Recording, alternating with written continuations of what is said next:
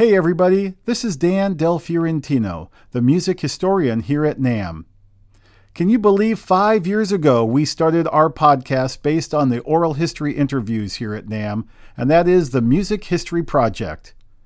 To celebrate this anniversary, we're digging back in the archives and bringing to you our very first episode. Going back to July 6, 2017, here is part one of a two parter all about the record company in Memphis, Tennessee that established the careers of people like Elvis Presley, Jerry Lee Lewis, Johnny Cash, and so many others. Here is Sun Records Part 1. Welcome to the Music History Project. We're your hosts. I'm Elizabeth Dale. And Dan Del Fiorentino. And Mike Mullins. If you want to check out any of our content or any of the other interviews that aren't featured, please check out our website at www.namm.org slash library. So we're new to this game, so it's a little awkward for us at first. But uh, we're going to sit down today and we're going to chat about Sun Records and the history of Sun Records. And we're going to hear some interviews that Dan has captured over the years with guys who were at Sun, worked with Sam Phillips. And uh, he did that through the NAMM Oral History Program, which is a huge collection that I think Dan is the best one to tell us about. Well, thank you. This is exciting because this gives us an opportunity, finally at last, to showcase the depth of this collection that uh, originally started because of the uh, the NAMM board got together um, in the late 1990s and said we really should be capturing the history of our industry, and that's the music products industry all around the globe. And so I was lucky enough to get the gig and have been uh, in my favorite position and dream job ever since. And uh, we've captured over 3,000 interviews as of uh, 2016, and uh, we continue to focus on recording those people who lived in our industry and changed it. Pioneers, people like uh, music store owners, and those working in um, music manufacturing like Fender and Steinway, as well as music educators. And along the way, we've been able to put together these little pieces of the puzzle that uh, tell a larger story, um, but can be very specific. So today, it's exciting to assemble some of the interviews that talked about Sun Records there in Memphis, Tennessee, and why that was an important recording studio and some of the amazing things that were done there. So I'm really very grateful to Michael and Elizabeth for uh, sort of putting the flame underneath me to actually do something about uh, this great collection and uh, utilize the media of this podcast. So I'm very hopeful that uh, this will be the first chapter of many. Yeah, so if you want to check out any of the interviews from uh, some of the guys we hear today or anyone else out of the 3,000 plus we have, check out our website. It's namm, N-A-M-M dot org slash library, and you'll find the whole collection there. So uh, I guess we can get started then. Exciting. Where are we starting? So our first clip that we have here is Matt Ross-Spang Am I pronouncing that correctly? Yeah, as far as I know, Dan would probably Yes. know best. Yeah. Alrighty. And so, uh, what's uh, I guess before we hear from him, Dan, what's you interviewed Matt a while ago, a couple years ago, I think. Uh, yeah, What? the Nashville NAMM show. Yeah. So, what's his background? How's he connected to Sun? Well, he actually is a recording engineer, and he w- worked at Sun. Uh, at the time, it was um, still really focusing on uh, special tours, and uh, then he uh, got into the element of recording there when they expanded and brought back live recordings uh, to the studio just a couple of years ago, I understand. So, uh, I think Matt in this clip is going to talk about what it was like to be at Sun, kind of the history of the studio, what the space was built like, really trying to give us a visual if you've never been able to see it. So, let's hear from Matt. just being from Memphis, you know, um, the history, music history of not only the blues guys like B.B. King and Ike Turner and Howlin' Wolf, Memphis Jug Band, but then you got Sun with Sam Phillips and Elvis and Carl, Jerry Lee, Roy Orbison, Johnny Cash. Then people like Willie Mitchell, who's a hero, who did Al Green, Otis Clay, and Peebles.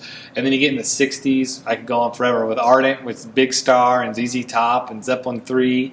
And then you get into the kind of the current mode, but um, all that stuff is kind of like just warped warped me into who I am today. Right. I mean, Stax and Hi. Oh yeah, and Sta- I forgot. and I didn't even mention Stax, but and there's American studios. And a lot of people don't know American, but that's where m- the most hits in Memphis were ever cut. And then there's little known labels like Gold Wax, which has got some of the most fantastic country soul music ever.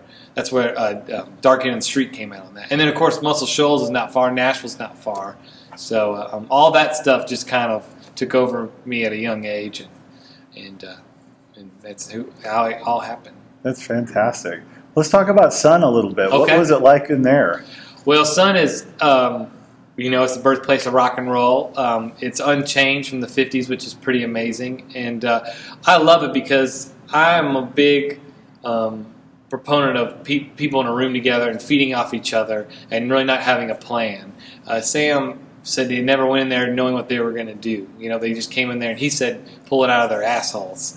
But, uh, but Sun, to me, is is the essence of that. It's one room, there's no booths. Uh, it bleed the, the bleed in the control of the studio is so bad it goes in the control room, so you're kind of hearing stuff through the speakers and through the wall, and it's by no means the most perfect recording situation, but that's what's great about it. And the, the room just is alive, and it. Um, so I spent 11 years there, and um, it really helped me become a great engineer about a knowing how to.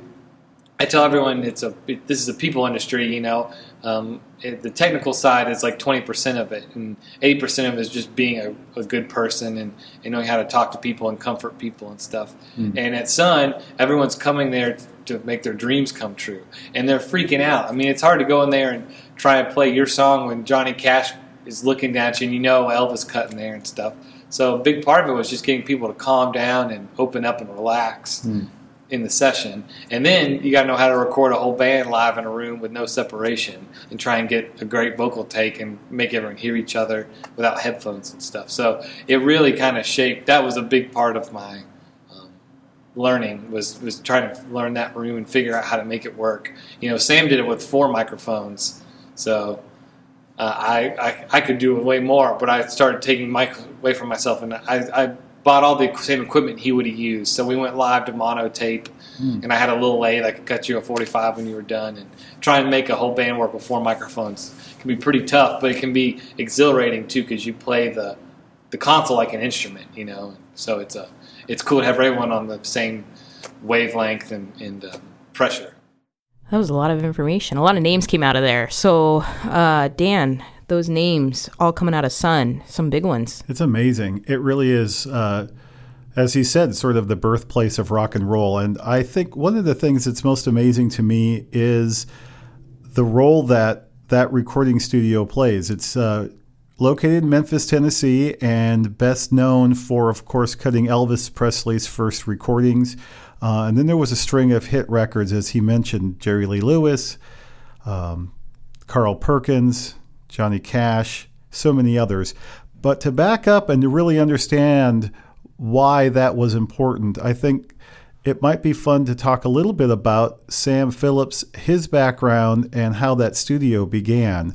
Because to me, the uniqueness was that Sam Phillips was not afraid of recording African American artists as a as a white record um, label owner, and more importantly, or maybe equally importantly, he wasn't afraid to record a white person singing African American music, which of course became Elvis and the whole rockabilly movement after that. And in the South at that time, that was sort of a big deal. I mean, we got to remember this is around the time of Emmett Till. Uh, I think he was murdered in August of 1955. So this is a few years even before that. This is way before Rosa Parks. So this was at a time in the South where it was very difficult to mingle the two. Um,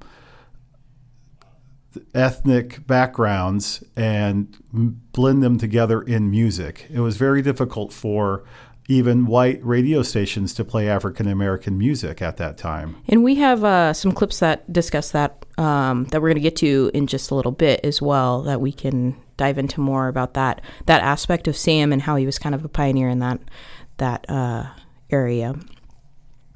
Uh, the other thing I found interesting about Matt's clip is they talked a lot about a it's a unique recording space. I mean, as someone who's never been in a recording studio, maybe both of you guys know better than me. Is it still completely different than what you'd see in a modern studio? Absolutely. I think the funny thing that Matt brings up is how unprofessional, if I can use that word, uh, it is on today's standards. We have to remember that that was 60 years ago when it was first built. So a lot of the recording studios now take advantage of acoustic measurements and dynamics and all the studies that people have done, uh, the wall treatments all of these products that have been developed have been developed in a way to make the most out of whatever space is available.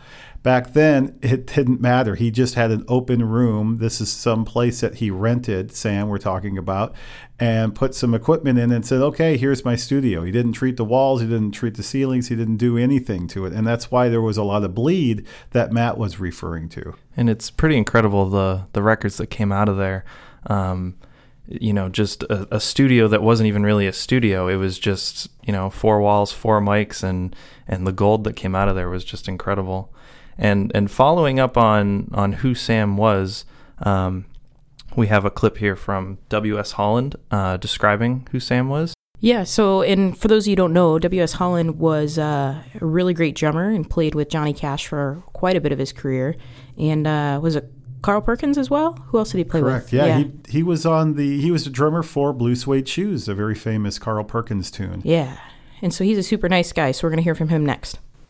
Sam Phillips was probably one of the most usual, unusual characters that I was ever around. Uh, he might not have been the the number one unusual character because I was around so many, but the one thing that he knew a, a, lot of people call Sam, even now and, and back then, a record producer, and uh, but in in in my view, he, he really wasn't a record producer.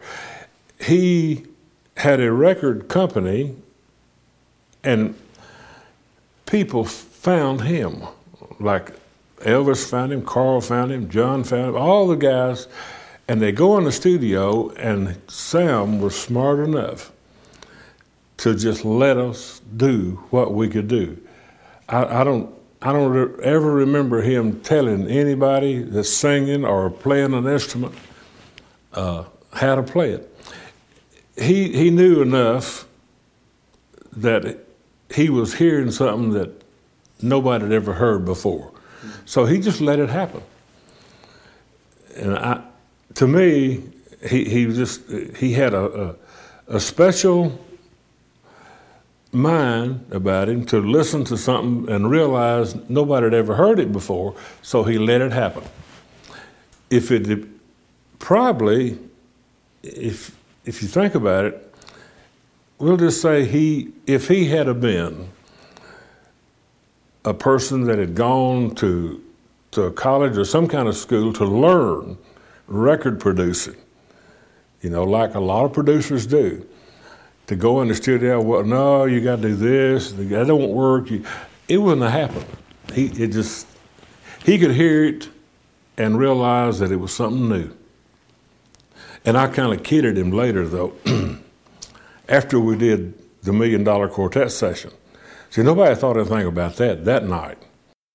Very interesting. What's cool is um, a little bit of background on, on Sam. He was born in uh, Florence, Alabama, which is the same place that uh, Rick Hall, who later formed the very famous Muscle Shoals based recording studio called Fame, was also born. Uh, he grew up uh, picking cotton and uh, got a job as a disc jockey in uh, Florence, Alabama, before uh, moving to Memphis. And in um, January of 1950, he opened uh, the Memphis Recording Service. And a few years later, that same recording studio, of course, is where the Sun Record label came from. So he was recording um, artists for other labels before Sun, which uh, a lot of people may not know uh, people like Howlin' Wolf and B.B. Uh, King. I know at least a couple of uh, Howlin' Wolf songs uh, were um, released on Chess Records up in uh, Chicago, um, recorded there in Memphis. So um, Sam was uh, forging these relationships with other labels and realized, wait a minute, I can form my own label and maybe keep a little coin in my pocket, uh, which was a smart move. And um, of course, one of the first songs uh, that was uh, noted in uh, March of 1950, recorded there in Memphis uh, recording studio was uh, Rocket 88, considered by many people to be the first rock and roll song. So he was definitely there at the right time. Uh, he had the equipment and the know-how, know-how and uh, most importantly, I think he had the sensibility to um, find the talent and allow the talent to do, as WS just said, uh, what they do. Yeah, which brings us to uh, our next great topic, probably your favorite, Dan. we're going to talk about the King. Hey, I know a little something about him. Just a little bit about Elvis. So um, we uh, we find out very quickly that Elvis gets signed and pre- cuts his first record on Sun. Way to go, uh, Sam. Good find, I guess. well, again, I think going back to what uh, WS just told us. Um, the artist basically found Sam. So the story goes that Elvis was interested in hearing what his voice would sound like on a record. So he saved his money and went in uh, the studio in, on July 18th, 1953, and cut a song called My Happiness, which for many years people were told uh, he recorded that for his mother and gave it to his mother for her birthday, which was the following month uh, which of course could be very true. But I also think a lot of this uh, had to do with Elvis being interested in saying, wait a minute, what would I sound like on record? so, uh, kind of a one two punch. And uh, as the story goes, uh, Marion, who was the secretary there and also uh, in charge of helping with the recordings uh, with Sam, um, was there when Elvis came in. Sam was, I guess, on break, and she leaned over and recorded on a backup tape uh, Elvis recording My Happiness, which you don't normally do. Tape was very expensive, but uh, she wanted to play it back for Sam because she heard something different. Right, man. She she she should get a lot of that credit there, right? Absolutely. Um, so we're gonna hear from a couple people about Elvis and his process of getting discovered, I guess you could say, at Sun by Sam and Marion. Then in turn, uh, so our first up is Carl Mann. Do you want to give us a little background on him? Sure. Um, Carl Mann was uh, born in uh, rural Tennessee. He um, he grew up in a, uh, a family where both of his parents were in the lumber business. Uh, it was uh, 1942, I believe he was born, and um, started singing and playing in church, as many of the other folks that we're going to be talking about today did. And uh, his greatest claim to fame came uh, a few years after Elvis uh, in 1959 when he recorded his version of Mona Lisa. But uh, here is a very interesting uh, interview with Carl Mann talking about uh, about the early days. Then I met W.S. Holland, who was with Carl Perkins at the time. played He played drums for Carl Perkins, and he he became interested in in my singing and uh, came out to listen to me one night, and and we got together, and he said, uh, you know, that maybe he he had some influence over Sun uh, you might be able to get me a record deal over there. Because I had already been to Sun several times with tapes, audition tapes, you know, and they'd say, well, just leave the tape, we'll listen to it, get back with you. And uh, that didn't work, you know. uh, I don't know if they ever listened to them or not, because when I got down there, they had a whole storeroom back there full of tapes. I guess I guess uh, there was a lot of kids starting out, you know, uh, that was sending them tapes and trying to get on Sun Records, you know, after Elvis, man, that was that was the thing, you know. Elvis, when I heard Elvis, Dewey Phillips played him on WHBQ, man, I thought, man, this is this is this guy's something, you know, uh, real different, you know, and uh, because it was such a raw sound, but yet it was great, you know. And the first time I heard him play "That's All Right, Mama," man, I, I just uh, it, it, just uh, done something to me, you know. And so um, I started doing a lot of Elvis' songs, and uh, but I was still doing country too, you know. But uh, it's amazing. Um, I, I, was thinking when Carl was talking there. Um, about a couple of things that are extremely important to remember. When I was growing up um, in the late 70s and early 80s, a big Elvis fan, I was told a couple of things. One, that the main thrust of Sam connecting with Elvis was that uh, Sam had always said to Marion and others if he could find a white artist that sounded like a black performer, he'd make a million bucks. And I don't know if that is exactly a quote, but that was sort of his concept. He was looking to expand from the African Americans that he was recording to um, bring the music that he was hearing in Beale Street and other places around Memphis that were combining these sounds. So a lot of the white artists that we're talking about, Roy Orbison and Johnny Cash and Elvis, um, all grew up in the church and um, understood that style of music, country music and, and, church music, but also grew up around Memphis and uh, let's say the other side of the tracks and heard the blues and rhythm and blues. And when they would combine these together, really that became something unique and different. And so a lot of people, including myself, consider Sun Records to be really the birthplace of rockabilly combining all of those sounds. And that's what Carl was talking about a little bit in that clip. And interestingly enough to me is the role that Dewey Phillips played, the DJ there in Memphis, um, who wasn't afraid to play African American artists uh, on his show, which was called the Red Hot and Blue. Um, Dewey was actually related to Sam. They were uh, second cousins, I believe, or something like that, and uh, also very interested in playing um, music that you wouldn't hear elsewhere. When, as Carl Mann just had mentioned, that Dewey was playing Elvis for the first time, almost immediately Dewey brought Elvis down to the radio station and interviewed him live. And one of the points that he wanted to make very clear, uh, without saying directly, "Are you Caucasian?" You know, to tell the audience that this is not an African American, uh, because he is singing uh, African American songs and um, very bluesy and, and, rhythm and blues. Uh, he asked Elvis, um, "What school do you go to?" And Humes High at the time, of course, segregation and all of that. It was an all-white school, so that spoke volumes to the audience of who this kid Elvis was.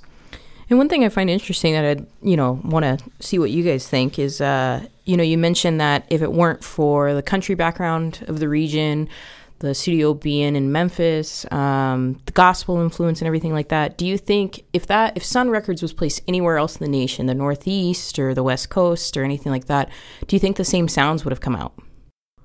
I think it would have been totally different.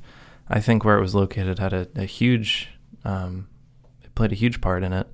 Um, if it was more northern, or if it was on the east, or the, or if it was like California coast or anything like that, I feel like it would have been totally different, and the people that would have went in there would have um, done different things. And I think the whole whole aspect of the studio would have been different too. I don't think they would have been so relaxed with how they recorded everything. I think they would have gone for all of the high tech stuff and and the the scientific ways of recording, if you can call it that. Absolutely, I agree with you, Michael. I think it's interesting also that um, we think about some of the storied studios. They each have a, their own little niche. Like Stax Records there in Memphis had a slanted floor. It used to be a, a movie theater, and a lot of people thought that that was sort of the mystique of it. You know, there was somehow acoustically that was different. And of course, Motown uh, had its very polished songs, brand new songs recorded by several of the artists that uh, Berry Gordy and those in uh, that whole system were um, grooming to be big stars like the Supremes and the Temptations, and they had their own little niche. Uh, of course, out in uh, on the West Coast, there was uh, Gold Star Records that had an echo chamber that made was made famous by the Beach Boys and Pet Sounds and uh, Phil Spector and the Wall of Sound. So all of these sort of storied studios have a little bit of a niche sort of um, physically that you could point to and say, well, maybe that was this, maybe that was part of the sound. But as you said, Michael, I think you are absolutely right. It wasn't necessarily, that wasn't necessarily part of Sun Records. I think a lot of it had to do with its location and the people it, it attracted. The most amazing part about all that is Dan can recite all those dates and names without any notes in front of him. So. Um, I am an obsessed Elvis fan. just slightly. Uh, well, speaking of Elvis, getting us back on track, uh, how about we listen to one of your best buddies? Well, Scotty Moore became my friend, and I'm very, very honored to say that. Uh, believe me, it's a very humbling thing. When I was a kid growing up, I had my um, uncle's 45 of Elvis singing Shake, Rattle, and Roll, and I thought, who are those musicians on there? I mean, almost immediately, of course, I was taken by Elvis's voice, but I really wanted to know who else was in the band. And I had to go down to a, a place called a library physically. I know this is kind of scary. What's a library? Yeah, thank you. and I, I brought the 45 with me and I asked a reference librarian, who's on this? Who's the guitar player? Who's the drummer? And that's the first time I heard the name Scotty Moore playing the, uh, the Gibson. What was interesting to me is I just grew up with that name. So having a job at NAMM in the early 2000s and getting to meet and get to know Scotty was just a complete honor.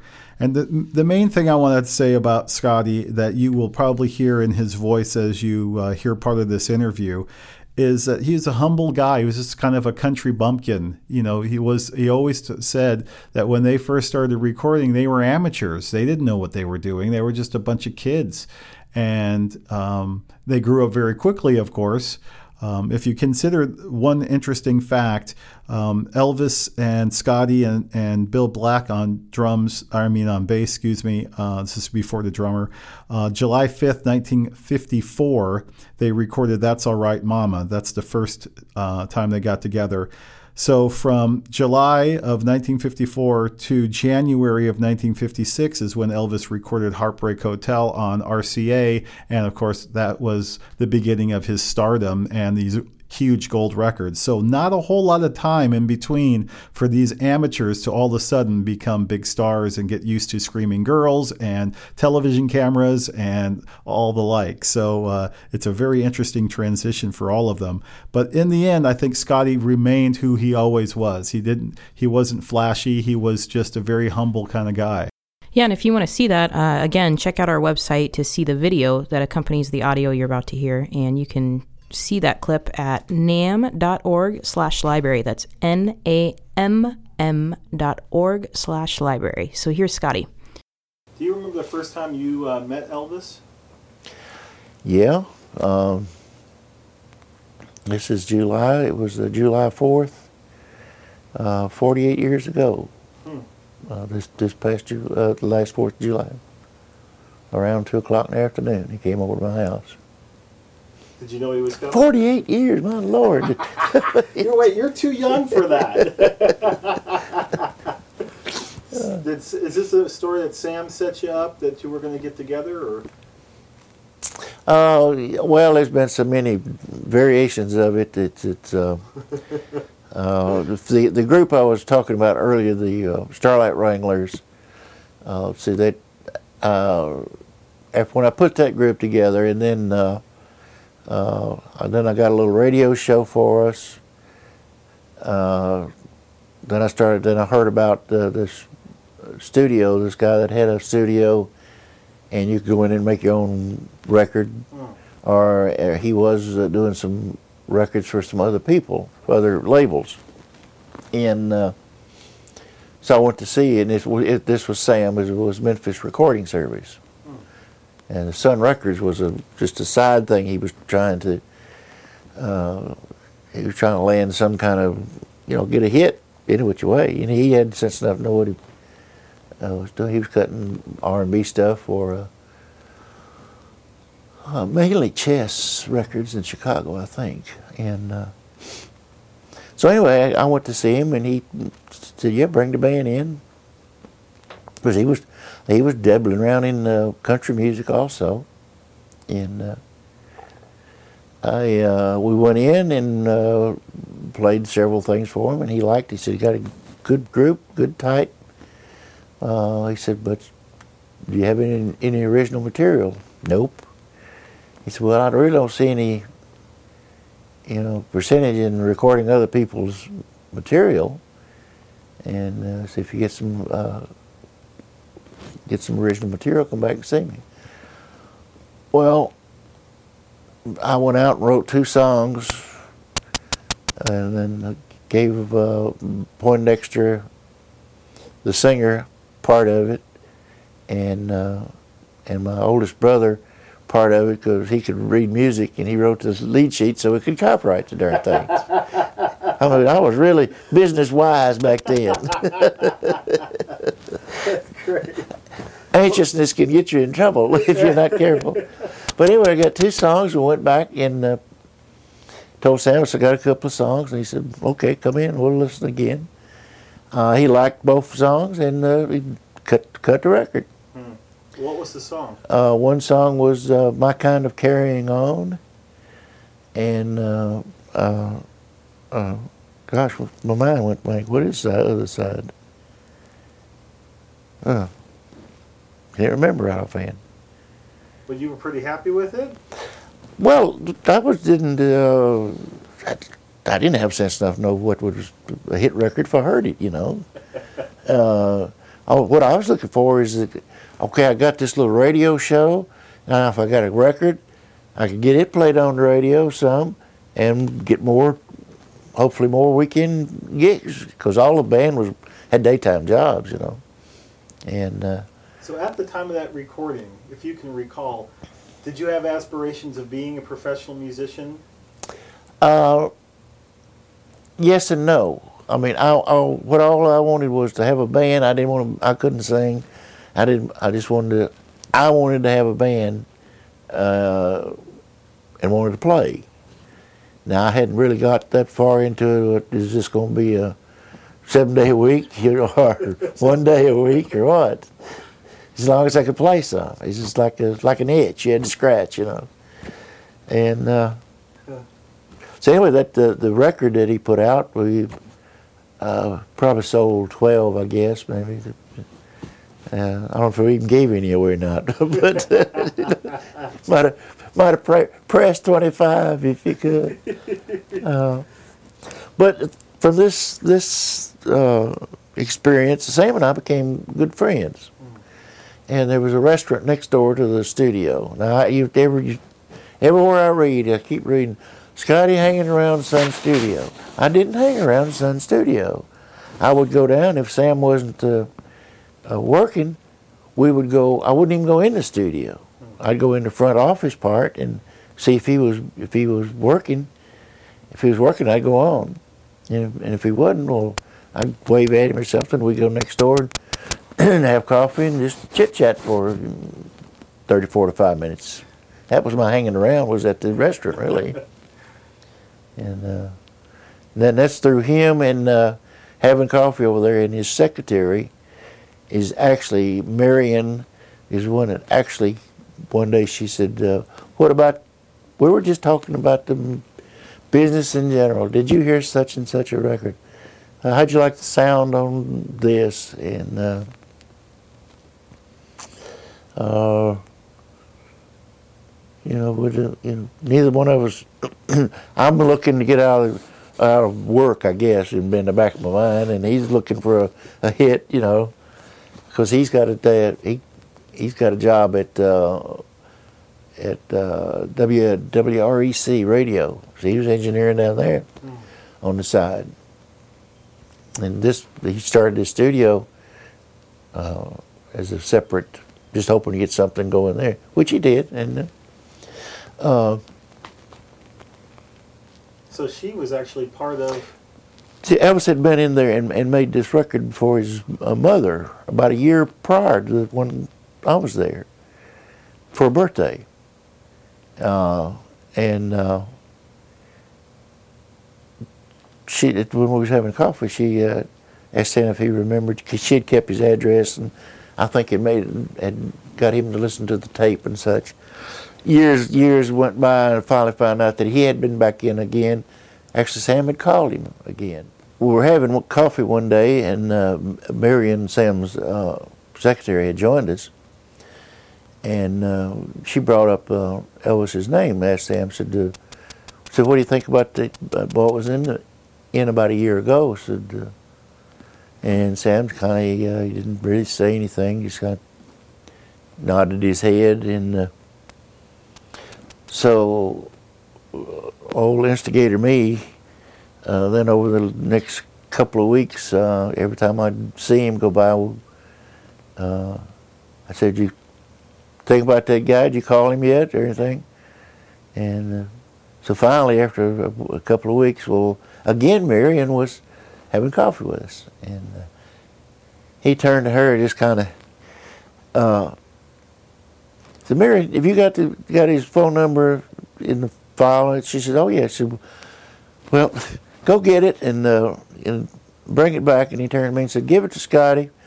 And said, Scotty, if you call a guy and get him to come over to your house and see what you think about him.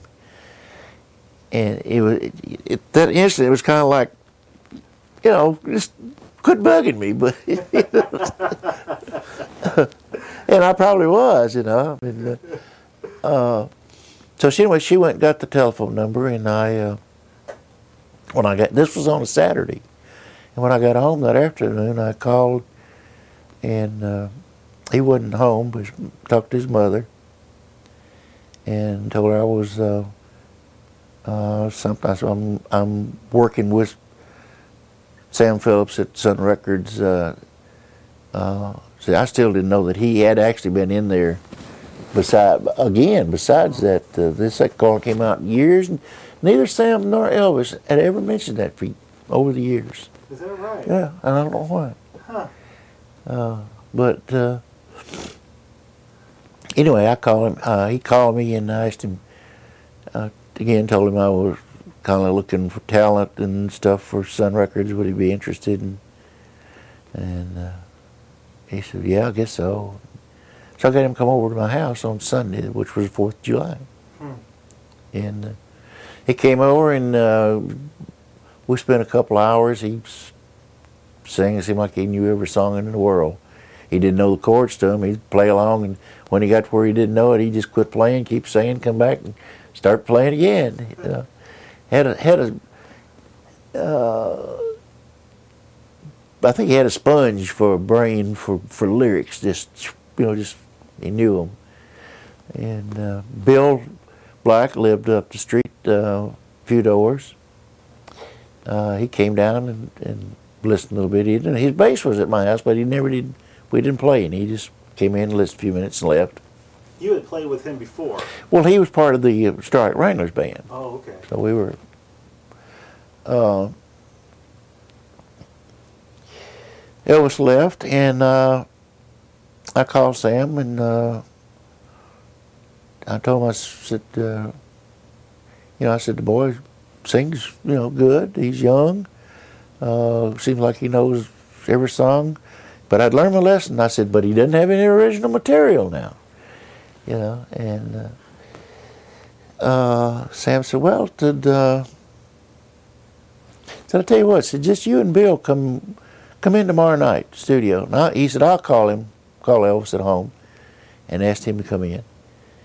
And uh, I, I, I th- after I thought about it later, the reason he called him and said come in, I gave it uh, legitimacy. You know that it would I wouldn't, you know, just uh, wasting time or anything. But uh, he asked, said, said, just you and Bill come in. Said, don't bring the whole band. Said, all I want is just to uh, see what he sounds like with a little music with him. And uh, uh, the uh,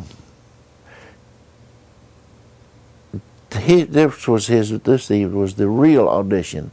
I did a pre-audition, and then when we went in on the Monday night, that was the audition. Then the first, well, actually the the first side of the first record came out of the audition. We didn't go in to cut a record. You just just fell into it. Is that right? Yeah. But you did full takes as if it were, right? on some other stuff. Mhm. Yeah, and it, I'll tell you a little side note there that um, Sam kept some of those. Uh, Harbor Lights was one where we just try Blue Moon.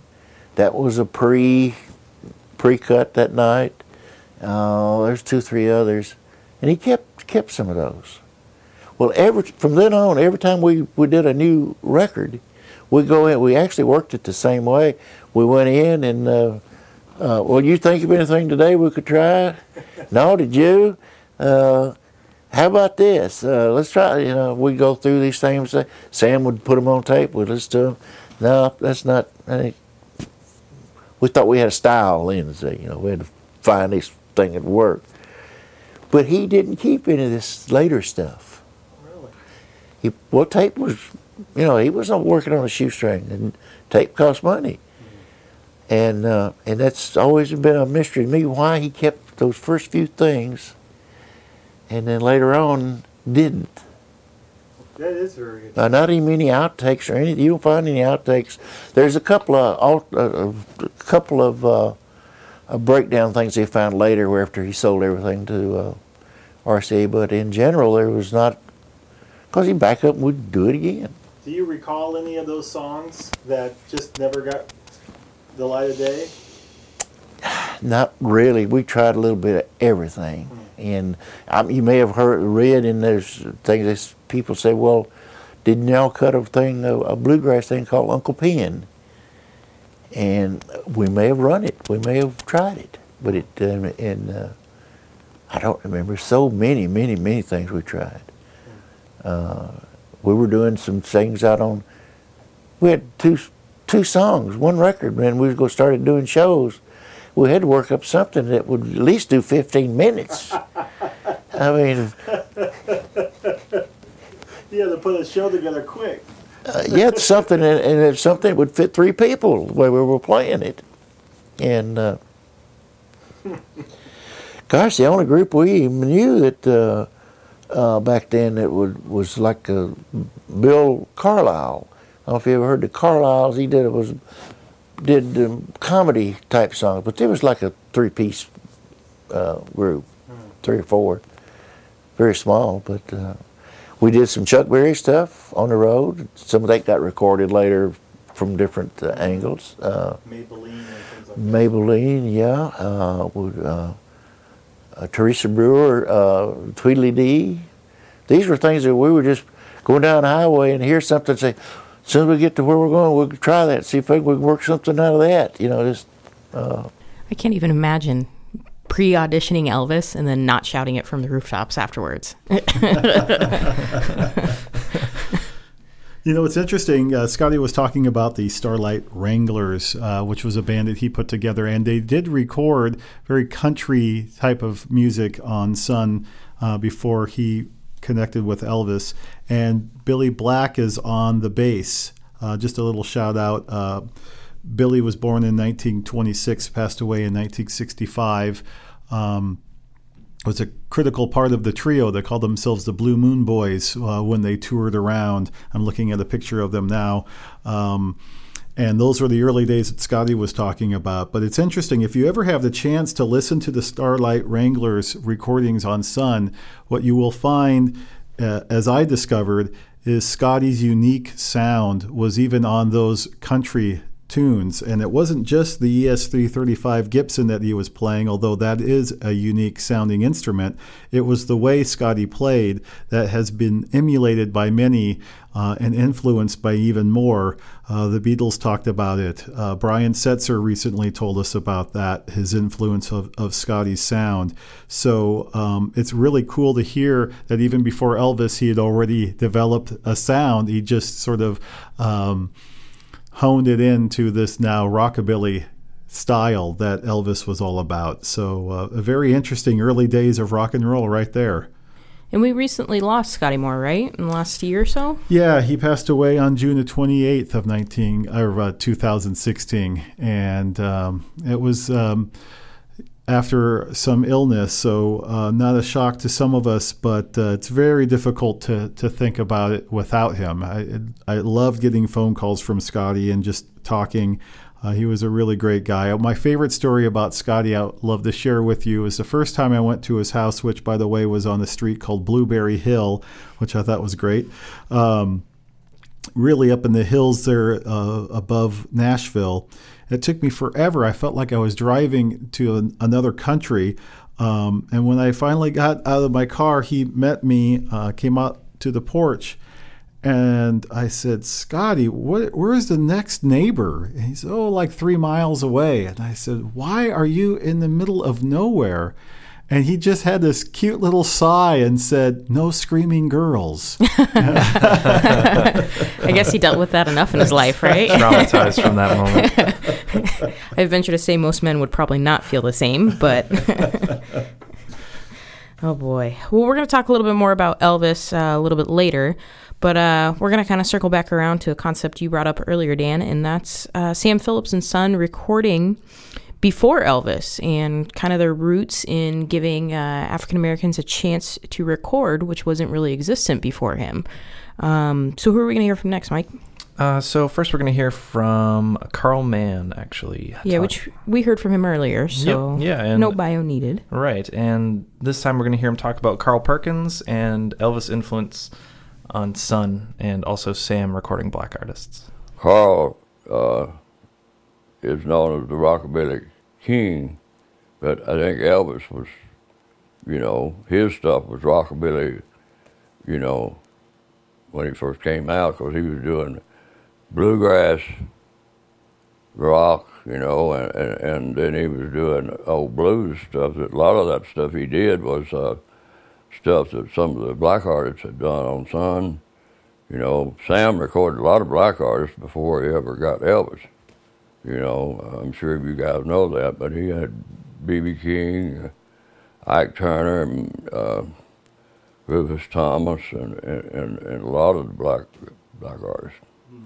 In fact, I think he was about the only uh, studio in in Memphis at the time that recorded it gave the black a chance, you know, to record the blues and, and stuff that they did. You know, of course, that was blues capital of the world, I guess, Memphis blues or New Orleans.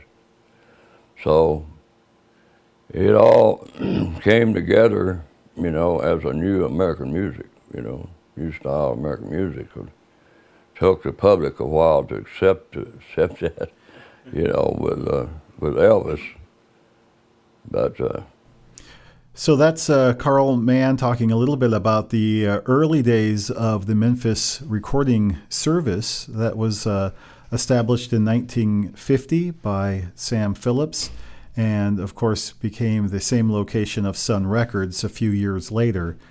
And some of the early recordings uh, of African American blues artists that Sam went around uh, the Beale Street and other places it started with a guy whose nickname was originally the Beale Street Blues Boy, later cut down to BB, and that was BB King. Howlin' Wolf, Rosco Gordon, Rufus Thomas, Little Milton, and two major influences on Elvis, uh, Little Milton and Junior Parker, along with the uh, the great harp player, uh, mouth harp. I'm talking about the harmonica, James Cotton.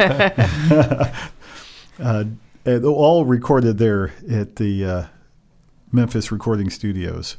Yeah, and I think one thing we have to remember is, you know, at the time the country was in turmoil, like you you mentioned. You know, civil rights movement was getting ready to get in full swing, and there was a whole bunch of division, especially in the South. And so these guys probably would have never had the opportunity to record, um, let alone record for what was going to become such a such a big name studio. Um, so to kind of comment on that a little bit, and the difference between rockabilly versus rhythm and blues is uh, a new voice, uh, Sonny Burgess. So Dan, what can you tell us about Sonny? He is known as the wild man of rockabilly, and uh, as of the time of this taping in uh, 2017, he is still on the road with his band, many of which we were able to interview for the NAMM Oral History program several years ago. Uh, Sonny is a uh, very talented individual who both uh, wrote and recorded his own songs along with some others, and really I think uh, became sort of the quintessential rockabilly artist, uh, certainly of the uh, late 1950s, and continues to promote that style of music. Yeah, I think he's really big on the festival circuit out in Europe. So if you ever get lucky enough to get out there and see him, definitely check it out. Yeah, so now we're going to uh, jump to a clip of him uh, talking about rockabilly versus rhythm and blues. There never seemed to be too much of a division between um, black and white artists. And, and yet, so many of the guys who play rockabilly are white. And Sam had guys in his studio who were both. Did you ever? Yeah. What, what, Well, I never seen a black rockabilly. Yeah, yeah, me neither. Yeah. Yeah. because But- you would call it rhythm and blues. If Yeah, it's rhythm guy, and right? blues, Yeah. or, or race music, they used to call it, but uh, rhythm and blues, what we called it back in. Uh, that's true. The rockabilly, I, I don't like the term really, but if that's what they want to call us, that's fine with me. It don't. So uh, we'll be rock, but we, like Bob said, we were rock and rollers, man. We were dying to wool rock and rollers. We wanted, we wanted to play as loud as we could. We played as loud as we could except your speaker was a little 12 inch. You had two 12 inch speakers, deal about this tall, about that wide, and you could set the 25 watt Bogen amp in the bottom of it, fast together, and you could carry it in your one hand. That was the PA set. No monitors. We had two, maybe if we was lucky, we had two or three microphones. And but we played as loud as we could with what we had. If we'd have played that equipment like that nowadays, of course, we'd played, man, we'd have blowed the walls out. but uh, now talking about the black rockabilly, I always considered the guys like Elvis when he started. That's what I call true rockabilly. It was a three-piece guys, and then maybe they added drums to it later on. But the drum, you know, the bass, the rhythm guitar, and the guitar, and then the drums. That's what I call true rockabilly. Uh, when you added more, see, we had a six-piece band which is what we've got now. We got a fiddle, sax player, and uh, now. But uh, back then we had the trumpet, two basses, upright bass, and a electric bass. Thanks to John Ray, that was unheard of back then. And um, Billy Lee Riley was the only one, other one back then that had the the big band. He came on a little bit after us on Sun.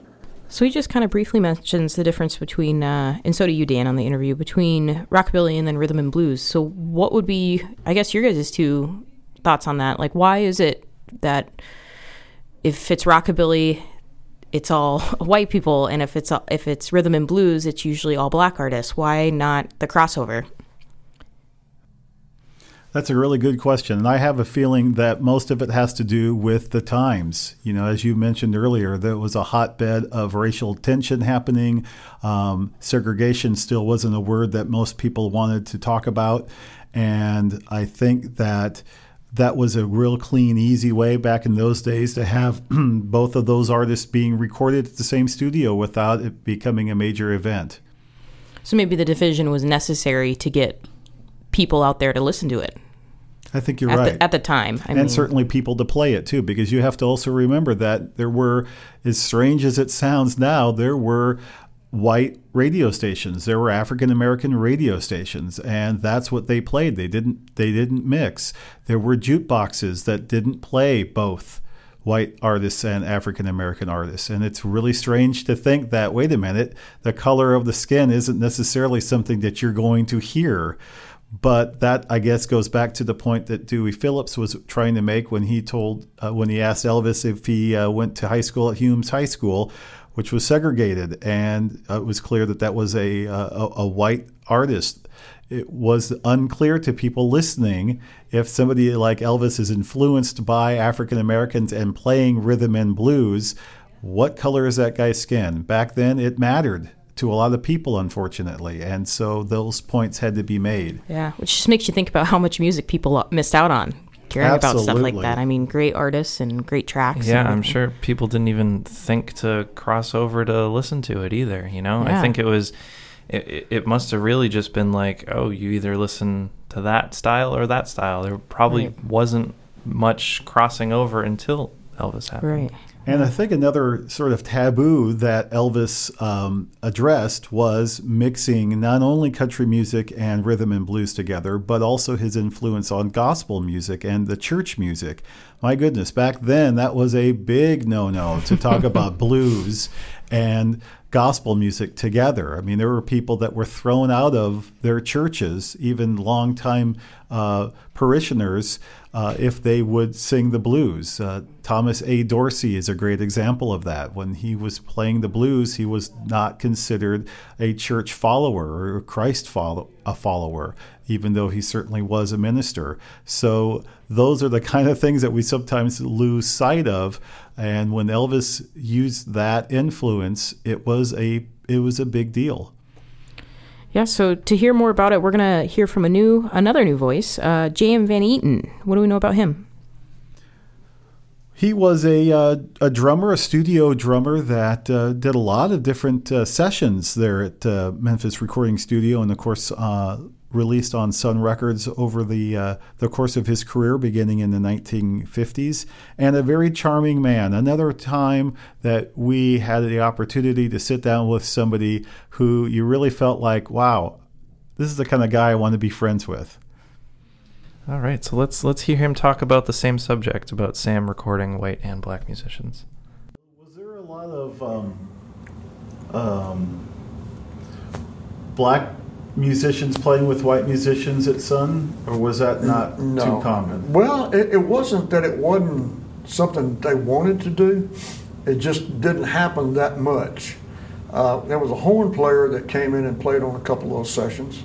Uh, his name, his last name was Ford. I can't remember his first name. Uh, I did record with a couple of uh, black artists there. They cut they cut two artists while I was in my time frame there, and one guy was named Bill Pinkney, and Bill Pinkney was the bass singer for the Drifters. He was and uh, and somehow Bill Justis ran across him when they were on tour somewhere, and heard him singing, and he brought him back to Sun, and we did. Uh, as far as I know, he only had one record out, but but, but he, we did that, and I cut another with a guy named Jeb Stuart, and he was more like a Jackie Wilson type singer with the dancing and all that, you know, and he was very very good.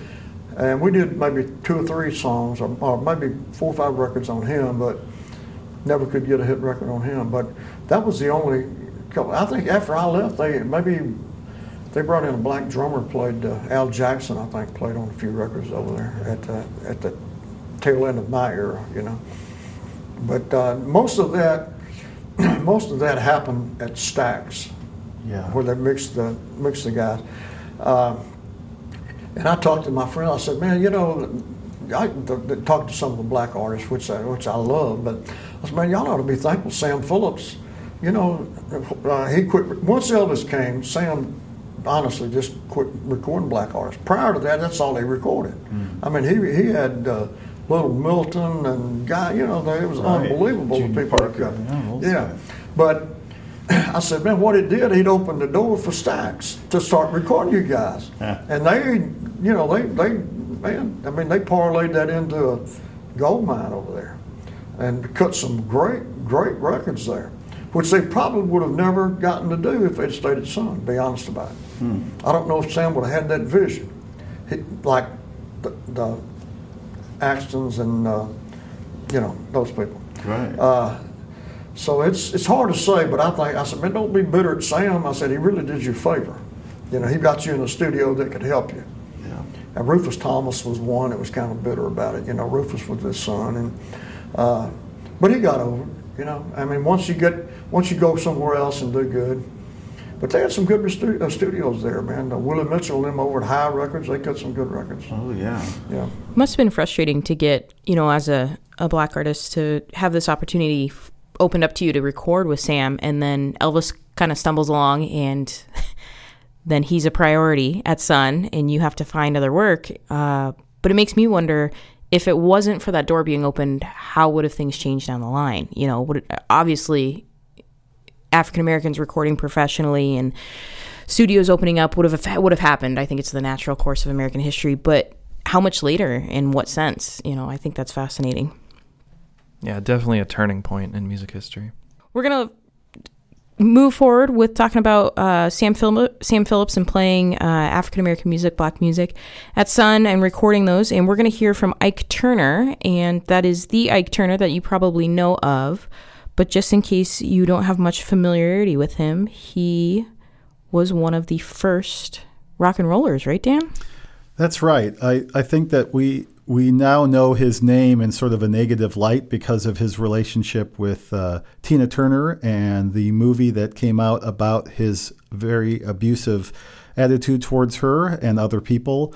Um, and quite frankly, just to make a note of this uh, for whatever historical purpose it might fill, um, when we at NAMM recorded this interview with him, it was not um, without some people uh, being very negative about it. Um, however, I felt it was very important to document his view on his role as a musician in the early days of rock and roll, uh, certainly in the era of a pioneer. He is inducted into the Rock and Roll Hall of Fame as a result of the early uh, contributions that he made, even prior to uh, getting together with Tina, which I think is very important. He was among the first to uh, record a, uh, a, Fender Stratocaster, for example. Uh, he was also uh, playing the piano on what is considered to be the very first rock and roll song, Rocket 88.